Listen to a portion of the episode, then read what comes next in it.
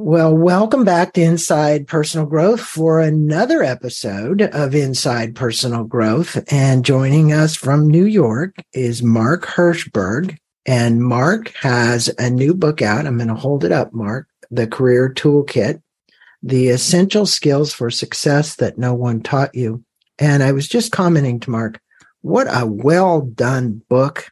Mark, good day to you. Nice to see you too. Thank you for having me on the show. Yeah, and I also want to mention that he's the inventor of something called Brain Bump, and we were just talking about that. And you can find out more information at that uh, as well. And I'm going to mention his website. Uh, it's the career toolkit book.com. And let me let the listeners know a little bit about you, Mark, because you've got an interesting background for somebody to write a book on a career toolkit. Um, Mark Herschberg is the author of the Career Toolkit, Essential Skills for Success That No One Taught You, the creator of the Brain Bump app, which, which we just said, um, from tracking criminals and terrorists on the dark web to creating marketplaces and new authentication mark systems. Mark has spent his career launching and developing new ventures at startup and Fortune 500s in academia and over a dozen patents in his name. He's helped start the undergraduate practice opportunities program MIT's Career Success Accelerator, where he teaches annually. At MIT, he received a bachelor's in physics, a bachelor's in, in electrical engineering and computer science, and a master's in engineering and electrical engineering, computer science focused on cryptology. At Harvard Business School, Mark uh, helped create a platform used to teach finance at prominent business schools. He also worked for many nonprofits, currently serving on the board of Plant a Million Corals. Uh, he is one of the top ranked ballroom dancers in the country and now lives in New York. Uh, also known for his social gatherings. And this is a good one because it's coming up Halloween party and his diverse cuff, cuff link collection. I'll have to see that someday. Uh, and again, for my listeners, we're going to put a link to Amazon to the Career Toolkit. We'll also put a link uh, to Mark's website as well. Well, you know, my listeners probably heard that intro and they're going like, why is this guy talking about careers? Uh, because your extensive, your background is, is really quite more down the engineering road and physics road and computer science road. Um, what compelled you to write this book on Career Toolkit, and what do you hope the readers are going to take away uh, from the book? When I began my own career journey, I found I was very good at the technical skills, but was tripping when it came to those interpersonal skills. No one ever taught me leadership or networking or these other topics. And so I had to develop these skills for myself. Now, this is 20 plus years ago. We didn't have podcasts like yours back then that I could turn to. I was very much on my own. And as I developed these skills, I realized these apply not just to executives, but to everyone on the team. And so I began to upskill my team, all the people who worked for me. As I was doing this, MIT had gotten feedback from companies saying, we want to see these skills and we can't find them not just in engineers, not just in your students, just universally, we can't find these skills either. So when MIT wanted to put together a program I heard about, I reached out and said, you know, I have some content. Why don't you take it? Maybe it'll be helpful. I thought it would be one and done. But instead, MIT said, please help us develop more content and please come help us teach this class. So unexpectedly, because of this issue I had found first in my own career and then the people I hired, I got this parallel career teaching at MIT for over 20 years. And now having done that, I've been saying to MIT for years, we need to get this out. It's not just MIT students who have this challenge. It's a universal challenge. We know we see this in surveys from companies, from HR professionals. We didn't have time. We, the program at MIT, didn't really have time to expand it. And what I thought would be just notes that I would give to our students, I thought, well, I'll take these notes, I'll share it online. I thought it'd be maybe 10, 20 pages of notes. Well, 20 pages became 40, became 80. And once it passed 100, I said, these aren't notes. This is a book. So I inadvertently fell into doing the career toolkit book.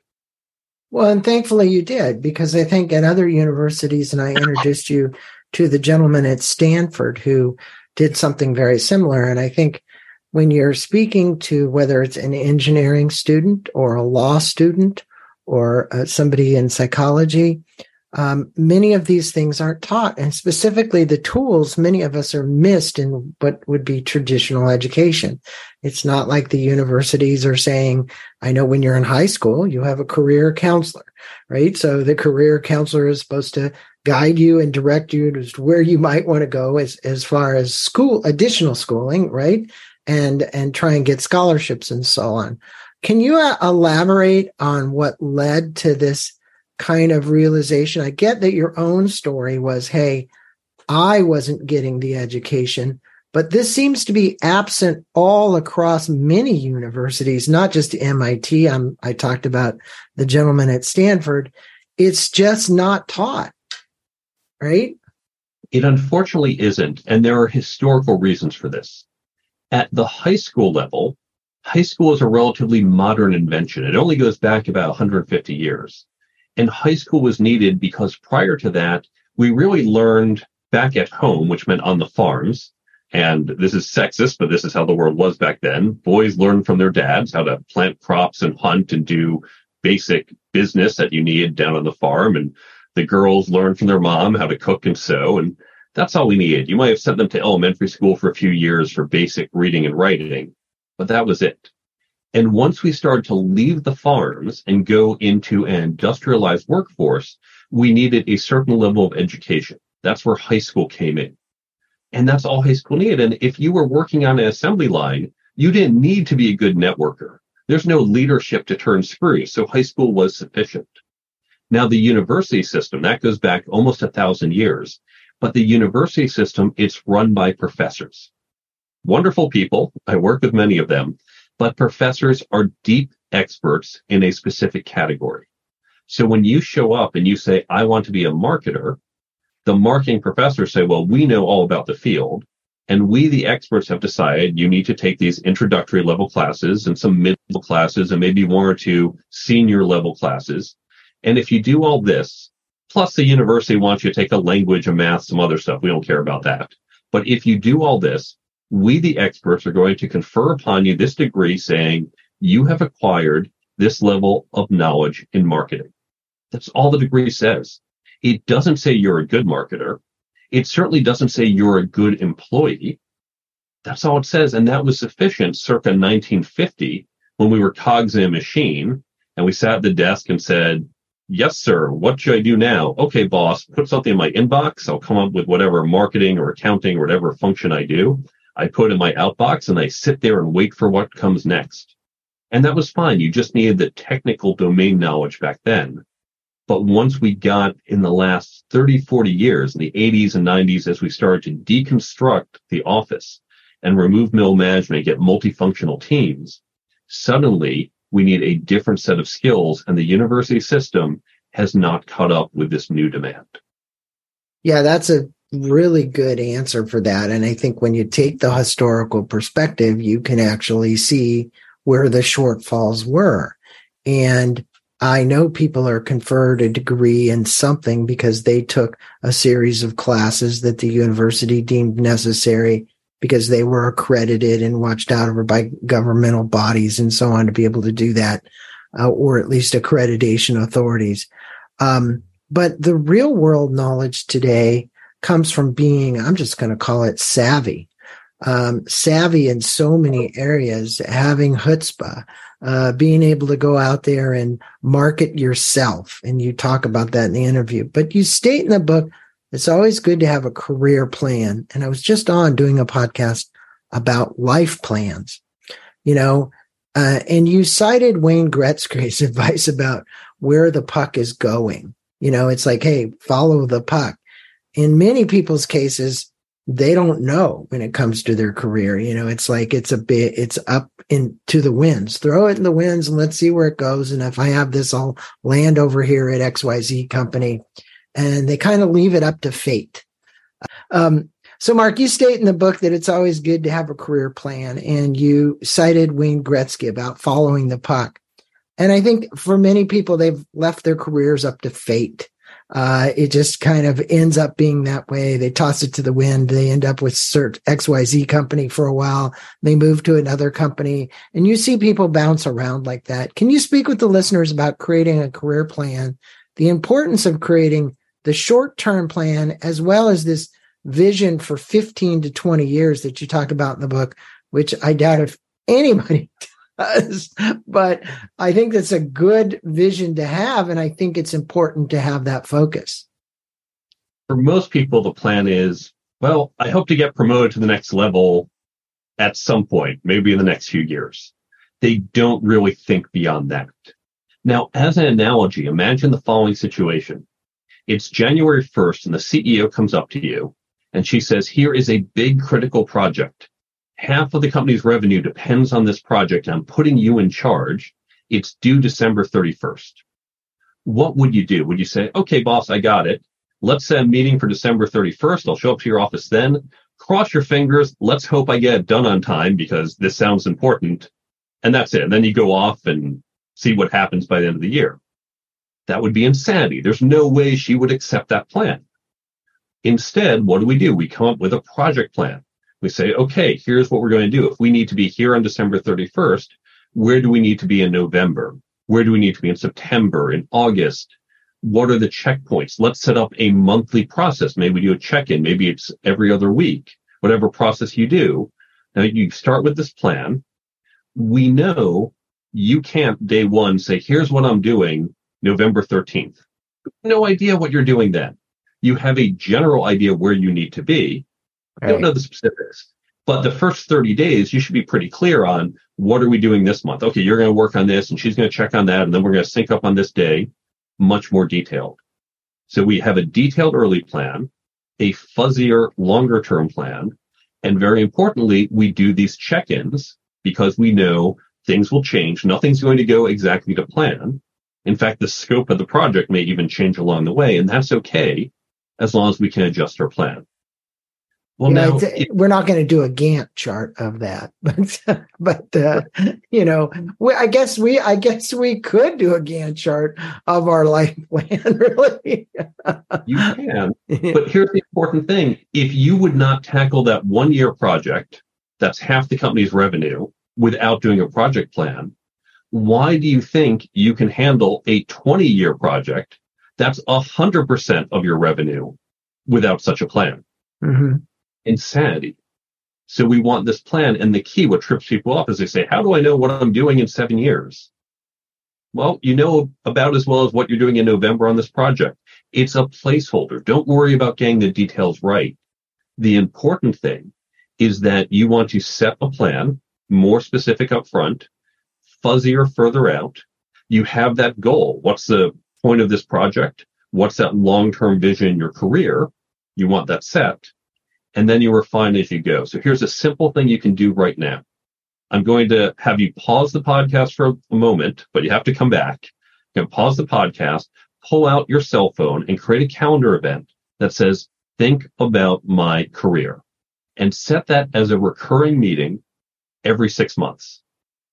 So now that you've done that, you're back with us listening to the rest of the podcast. You now have a recurring calendar event every six months, which means you have that check-in. Just like on our projects, we have the monthly status meeting. You know how every six months you're going to sit down and say, where am I on my career plan and what adjustments do I need to make? Mm-hmm. Yeah, you put a prompt. Um, you know, it's interesting for all the freelancers out there, right? So when you talk about career plan, because in these last 30 years with the advent of the internet, the ability of to be able to take little snippets of projects and mini projects, which a lot of programmers do, a lot of people do. We all experience this. What advice do you have for them as far as this career toolkit? Because, you know, it can be uh, feast or famine. Um, and they're really their biggest challenge is marketing themselves. I hear often from freelancers as well as entrepreneurs, well, I don't need a career plan. This is my career. There's no promotions. There's no ladder. What do I need a plan for? But a career plan is not just about getting bigger titles. It is about growth. And at certain companies, that growth is recognized through promotions and titles. But even those of us who say, I will have this title for the next 20 years for the rest of my career because you're a freelancer or a founder or an entrepreneur, you still want to develop these other skills. In the book, we talk about 10 skills, skills like networking. All of us, no matter where we are in our career, can get better at networking.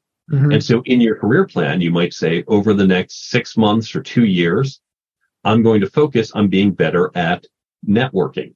You might say, I want to get better at marketing, not because you're a marketer. Now, maybe if you're a freelancer, you want to market yourself. It may be you're even an employee, but you want to market yourself as a brand, get your name out there, get better recognition, have your personal brand better known. So you may put in skills into your career plan. Where do I want to be skill wise? How do I want to develop and grow? And that is part of your career plan. That's a that's great advice because there are a lot of freelancers that listen to this show. I can be assured you, and um, most of them probably feel all over the place. Right? In other words, it's I'm vying for this, I'm vying for that, I'm trying to do this, I'm trying to do that, and that is kind of the life, as you said, defined as an entrepreneur. Now, in the chapter on working effectively, you discuss the issues of corporate politics for those that end up in corporate America and survival of the savvy. And you had this chart in there, which really intrigued me. There was a kind of a compare and contrast, a bit about corporate politics, the difference between what you call survival of the savvy between the power of ideas style versus the power of personal style. Um, can you speak with the listeners a little bit about that chart, the differences, and how that can benefit them on, you know, overall, because it's your chapters on working effectively. It's like playing the politics. and I'll note that section specifically. My book, of course, I've been studying this, learning this, talking with experts for years. That particular section on corporate politics was heavily influenced by the book Survival of the Savvy. And I reached out to the authors and said, I'm going to cite you heavily and got their permission.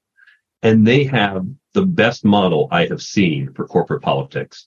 We often think of politics as just bad. Corporate politics is bad. You don't want to play politics. But here's the thing. Corporate politics is like regular politics. Now, regular politics, if we didn't have it, we'd be in trouble. We do need to elect officials, and it's not inherently bad. It just seems to attract bad people who do politics badly and abuse things. Yeah. but here's the other key point. You can say, well, I don't like the politics of my country. I'm not going to participate. I'm not going to vote. I'm not going to do anything. And that's your choice. But that doesn't mean you're not impacted by it. You can choose not to vote, but votes will happen. Decisions will be made. Your life will be affected. And the same thing is true in corporate America. Now, politics doesn't have to be bad, and we'll talk about that in a moment. But if you say, well, I don't want to participate, that's your choice, but other people will, decisions will be made, and your career will be affected. Now, here's the thing, and this comes from the authors of Survival of the Savvy, which is a fantastic book.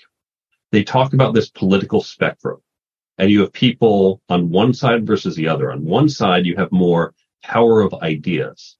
That's where I come from. I'm an engineer, and people on this side say, well, good work speaks for itself. Just do the job and that's it. And if we all do a good job, we'll see who does the better job and those people get promoted. On the other side of the spectrum, it's the power of people and it's more relationship oriented. Now, we tend to think of that as bad. If you go to the extreme on either side, it's problematic. And the extreme people on the relationship side, those are the ones we hate in corporate politics. But here's a simple example of how it's not so bad. I have large teams. I have a lot of projects I'm juggling. I don't have time to always get in all the details on all, all the decisions. So imagine two people come to me, Sheila and Bob, and they come to me and they say, Mark, we each have an idea for how we should tackle this project. That's just one of many I'm responsible for. And I know their backgrounds. I know that Sheila is just good and reliable, solid, not super exciting in her solutions, but if she says it's two months, it will be two months. And then there's Bob, and Bob is a genius. He has these amazing solutions that can wow the customer, but we can also get a swing and a miss. Bob can be off by 100% on the timeline. Bob can have a thing that's just way too complicated. So I'm thinking they're both giving me these plans. I don't have time to get into the details. Based on my relationships with them, how well I know them, I might pick Sheila's options and say, I know this needs to be done on time. Or I pick Bob's because I know we can take that chance. And now I'm making the judgment less on, I've read every detail and analyzed it, and more on, I don't have time, so I'm trusting what I know about you, the person. And that comes in, maybe not so extreme, that comes into a lot of the decisions we make. Now, it's bad when I say, well, I just like Bob better than Sheila, so I'm always picking his solution. That's where we see it done badly. But politics and relationships do have a place in the office when used appropriately. Well, that's a good example. And I think as the CEO, they're coming to you or whatever position you're holding, you know, you're, you're using a large degree of intuition. And I'm going to say that because most people, Steve Jobs, Bill Gates, Warren Buffett, they'll all tell you that intuition is huge factor. Um, in who you chose, uh, also, as you said, their personal style and the way in which they work. And as you said, you know, Bob could have been way off, but you were willing to take that risk because you needed to hit one out of the park. Maybe you would, maybe you wouldn't. Um, you know, you have a chapter devoted to interviewing. Now, for all those people that are following a traditional career path, interviewing is a big thing. And it's even a big thing, I think, for uh, people who are entrepreneurs, because in many cases, they're interviewing uh, clients Okay. People, prospective clients, they're prospecting. And all the listeners have heard that uh, the job is secured and you win over your competition um, when you do a good interview. And I think this applies as much because we're, and as Daniel Pink said, all humans are always selling. Okay. Uh, and, w- and we are. Um, can you give our listeners some sound practical advice on interviewing in particular? Because it is a big area. And I'll note my book is a little different than others. There's lots of books that say interviewing, and here's how to answer the question, you know, what's your favorite fruit? What are your three weaknesses? Things like that. But I look at not just from the candidate side, but also the interviewer's side because so many of us in our jobs have to interview other people, whether we're hiring them for our teams or as you point out, you're interviewing a potential client and you need to know how to assess them. And that's an important skill we never talk about. So it's one we want to learn and learning that makes you more effective on the other side of the table. So now here's how we need to recognize it. It is sales. As you point out, as Daniel Pink points out, we are selling ourselves. And by the way, as a candidate, I am selling myself as a solution to your problem. As a company, you are selling this opportunity to me as someone who can buy different options. I can buy a job over here. I can buy a job with your competitor. Which job do I want to purchase? So everyone is selling. And I recommend there's a little aside on what we're talking about. If you are on an HR team or if you are someone who puts out job postings, sit down with your marketing team and ask them to use marketing techniques to make your job posting better because you are selling and you've probably had no training in how to do that. Now, as a candidate, what you want to do is really understand the parts of the job that are not listed. Unfortunately, everyone suffers from the street lamp effect. We focus on what is obvious. We focus on X years of experience with this and knowledge of Y.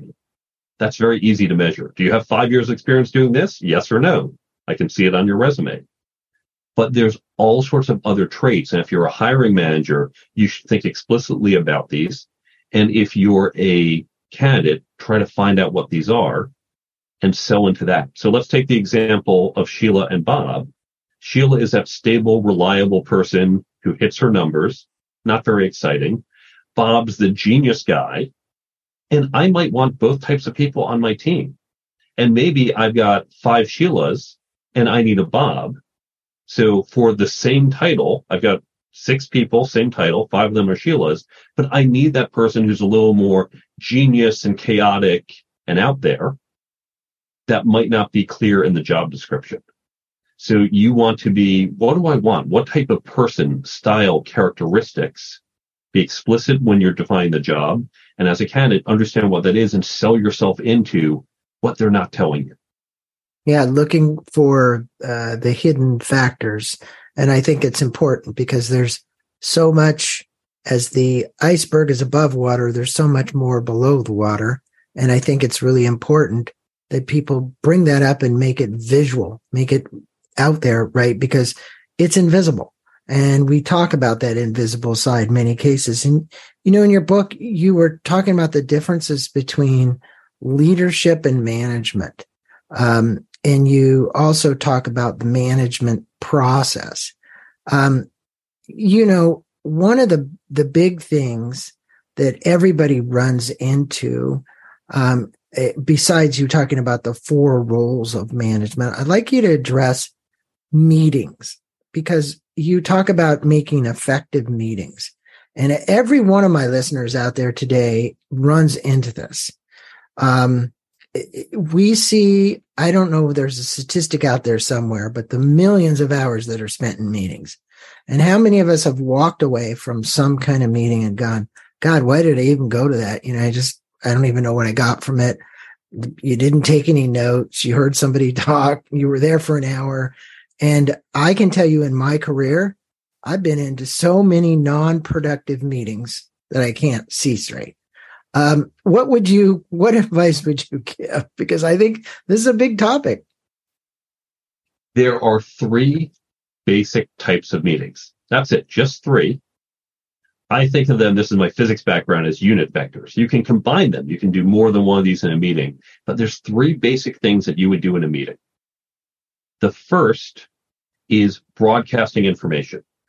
I need to tell all of you this information. Think of the company town halls or an annual shareholders meeting where you just provide an update. One or a few people are providing an update to many. That's the first type. The second is, and that's one to N is how I define it. Mm-hmm. The second is an end to end meeting. And this we see commonly with, for example, a weekly status report. Okay, the five of us, we're on a project team. We're all going to get together, go around the table. Each of us give an update. And we're all going to take roughly one fifth of the meeting to say, here's what's going on. Here's what I'm working on. Here's my blockers. Great. And we just go around the table. Now we've all informed each other.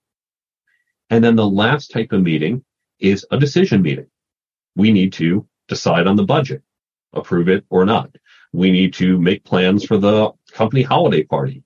We need to come up with a hiring strategy. Whatever it is, it's a decision where decision gets made and now people can move forward. Those are the only three things you do in a meeting. Now, certainly we can combine them. We might have our weekly status meeting.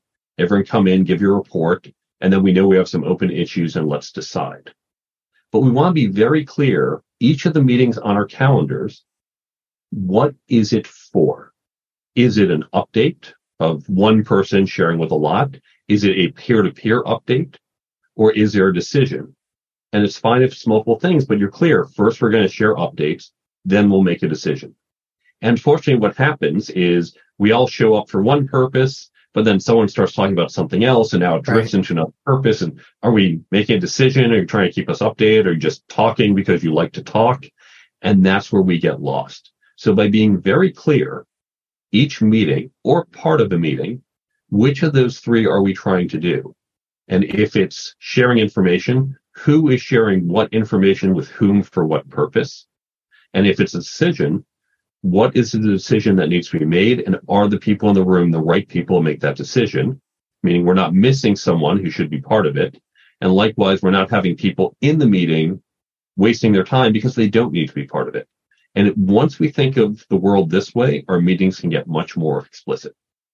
Well, it's it, that is really good to have defined it that way because I don't think that many people really are looking at meetings how you just explained it and they don't often know why they're coming or what they're coming for or if they do it's not clear uh, what it is and i think if they were a lot clearer and more concise and had uh, an action plan or an end goal for the meeting, it would be much more effective. Uh, and I see so many ineffective meetings. And now, not only that, we have the advent of you know, just what we're using right here. I mean, look at we're using Zoom and and Meets um, and uh, Teams, uh, and these meetings are just crazy prolific. It's all over because people can now say, "Oh yeah, we're going to do a Zoom meeting at three o'clock," and you know, here's what we're we're going to meet about. Um, so take Mark's advice. That's a good good bit of advice for career because if you are in a position, you want to be really good about holding meetings. Now, you often said you often said that poor. It's often said that poor communications are the crux of most problems within organizations, um, and I can adhere to that because that's when problems occur. They, it's the first time they heard it was a miscommunication. Somebody didn't hear somebody, or they didn't repeat themselves, or they didn't effectively communicate. Um, how do we hone the skills of being a more understanding listener and more compassionate communicator about what it is that we're trying to get across so that we can be more effective in our communications? Now, communication is a very broad area. It is. And there's ways we can get into it and be more effective.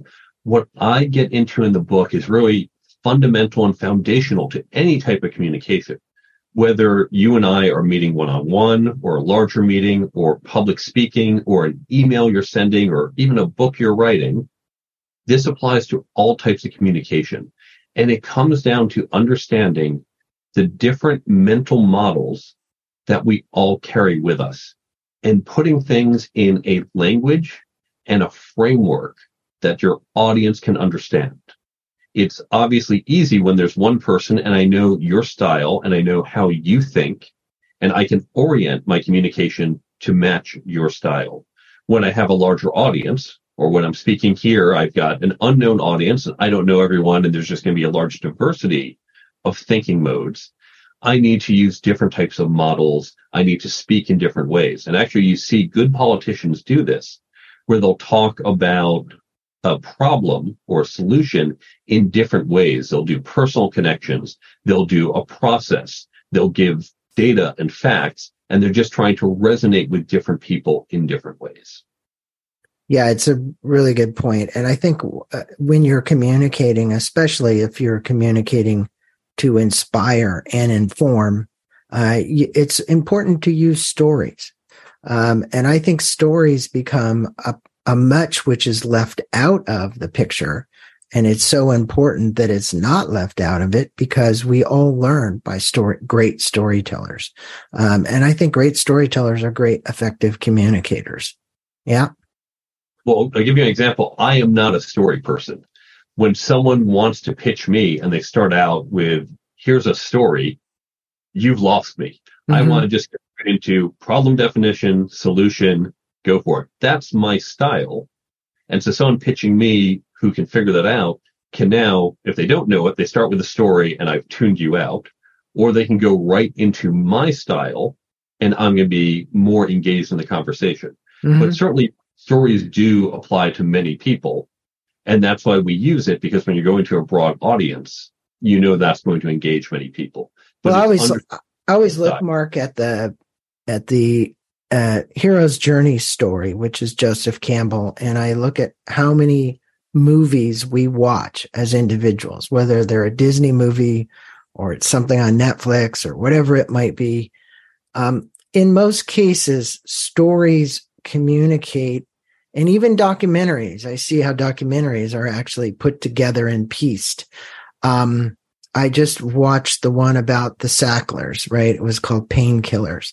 And, and it was a story which was telling the back end of how Oxycontin where it got where it was. But in the end, I remembered almost everything that went on in, I'm not going to say in extreme detail, but in the main key points of how that company went from where it was to where it got to and the techniques that it used in the process.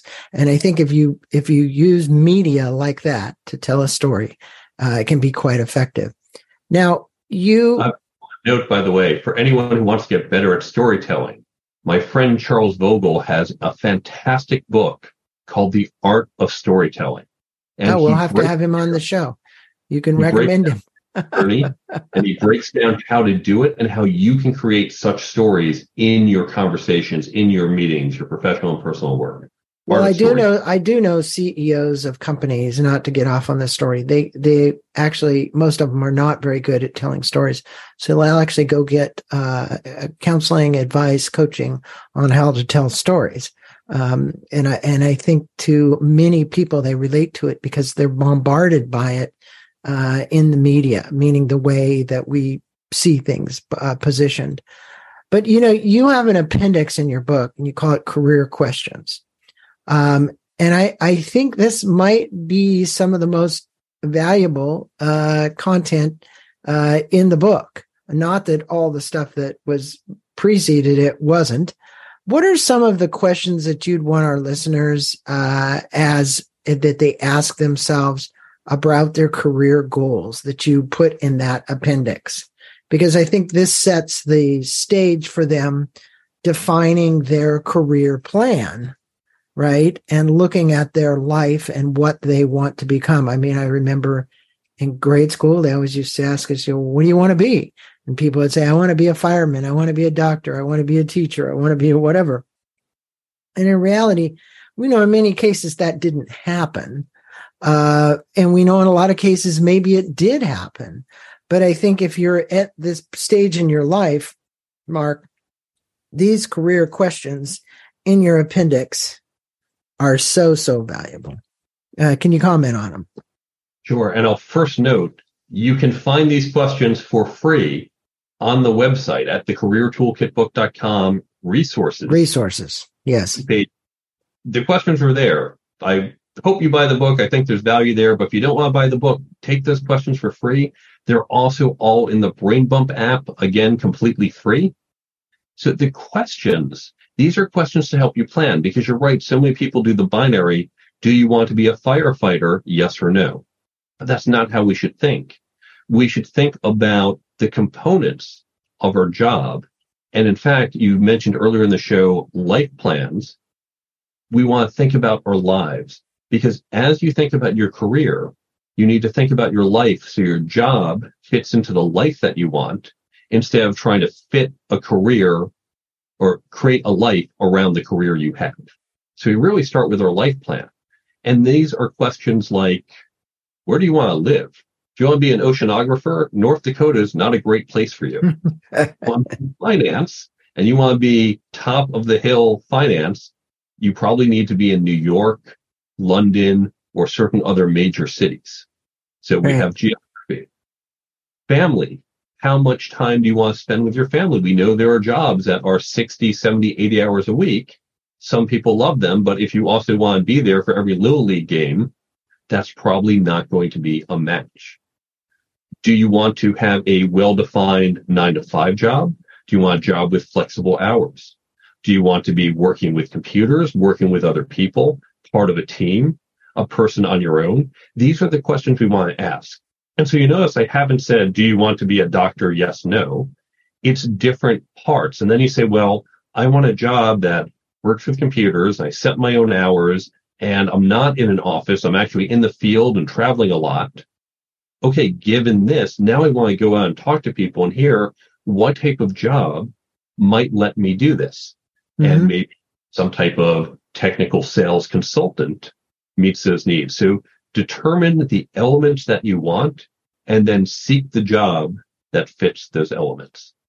Why do you think that um, for most people, the discipline required to go through the questions and develop the plan is most like for a lot of people, I think, pulling teeth, um, meaning it's painful. And is it because you think they don't want to look at things? They don't want to create the discipline? Because I can tell you in the over 1100 interviews that I've done, there's many people that lay out foundations to do a plan. The question is, it's a small minority usually that usually spend the time to do the plan itself. Would you have any insights as an engineer, physicist, computer scientist on why that is and psychologically what could be bumped to actually make the change?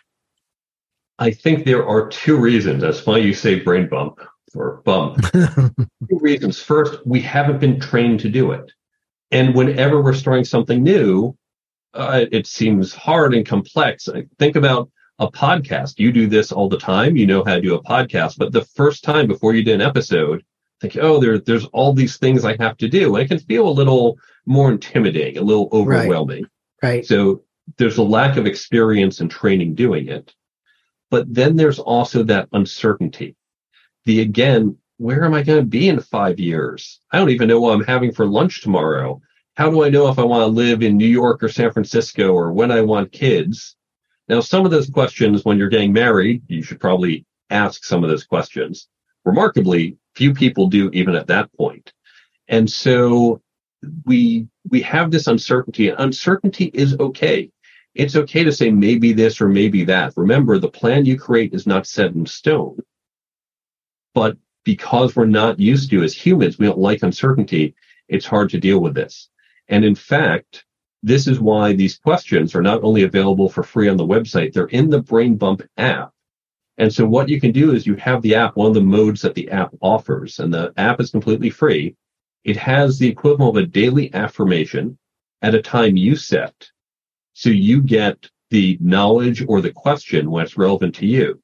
So for example, you can say, I want the career planning questions and I want to get them, let's say eight o'clock at night after I've come home from work. I've had my dinner. I'm now at a place I can relax. Each day I want to get one of those questions to pop up and I'll think about it for five or 10 minutes. I might not have a complete answer, but I'll just start to think about it. Mm-hmm. And next day a different question. And each day you start to think about it and now you've done this for weeks on end, you start to form where you might want to go and ruling things out. So and I think I think the brain bump is your prompt, and you know it. We need to be reminded. I'm not saying people are lazy. What I'm saying we're inherently postpone many things that we need to do.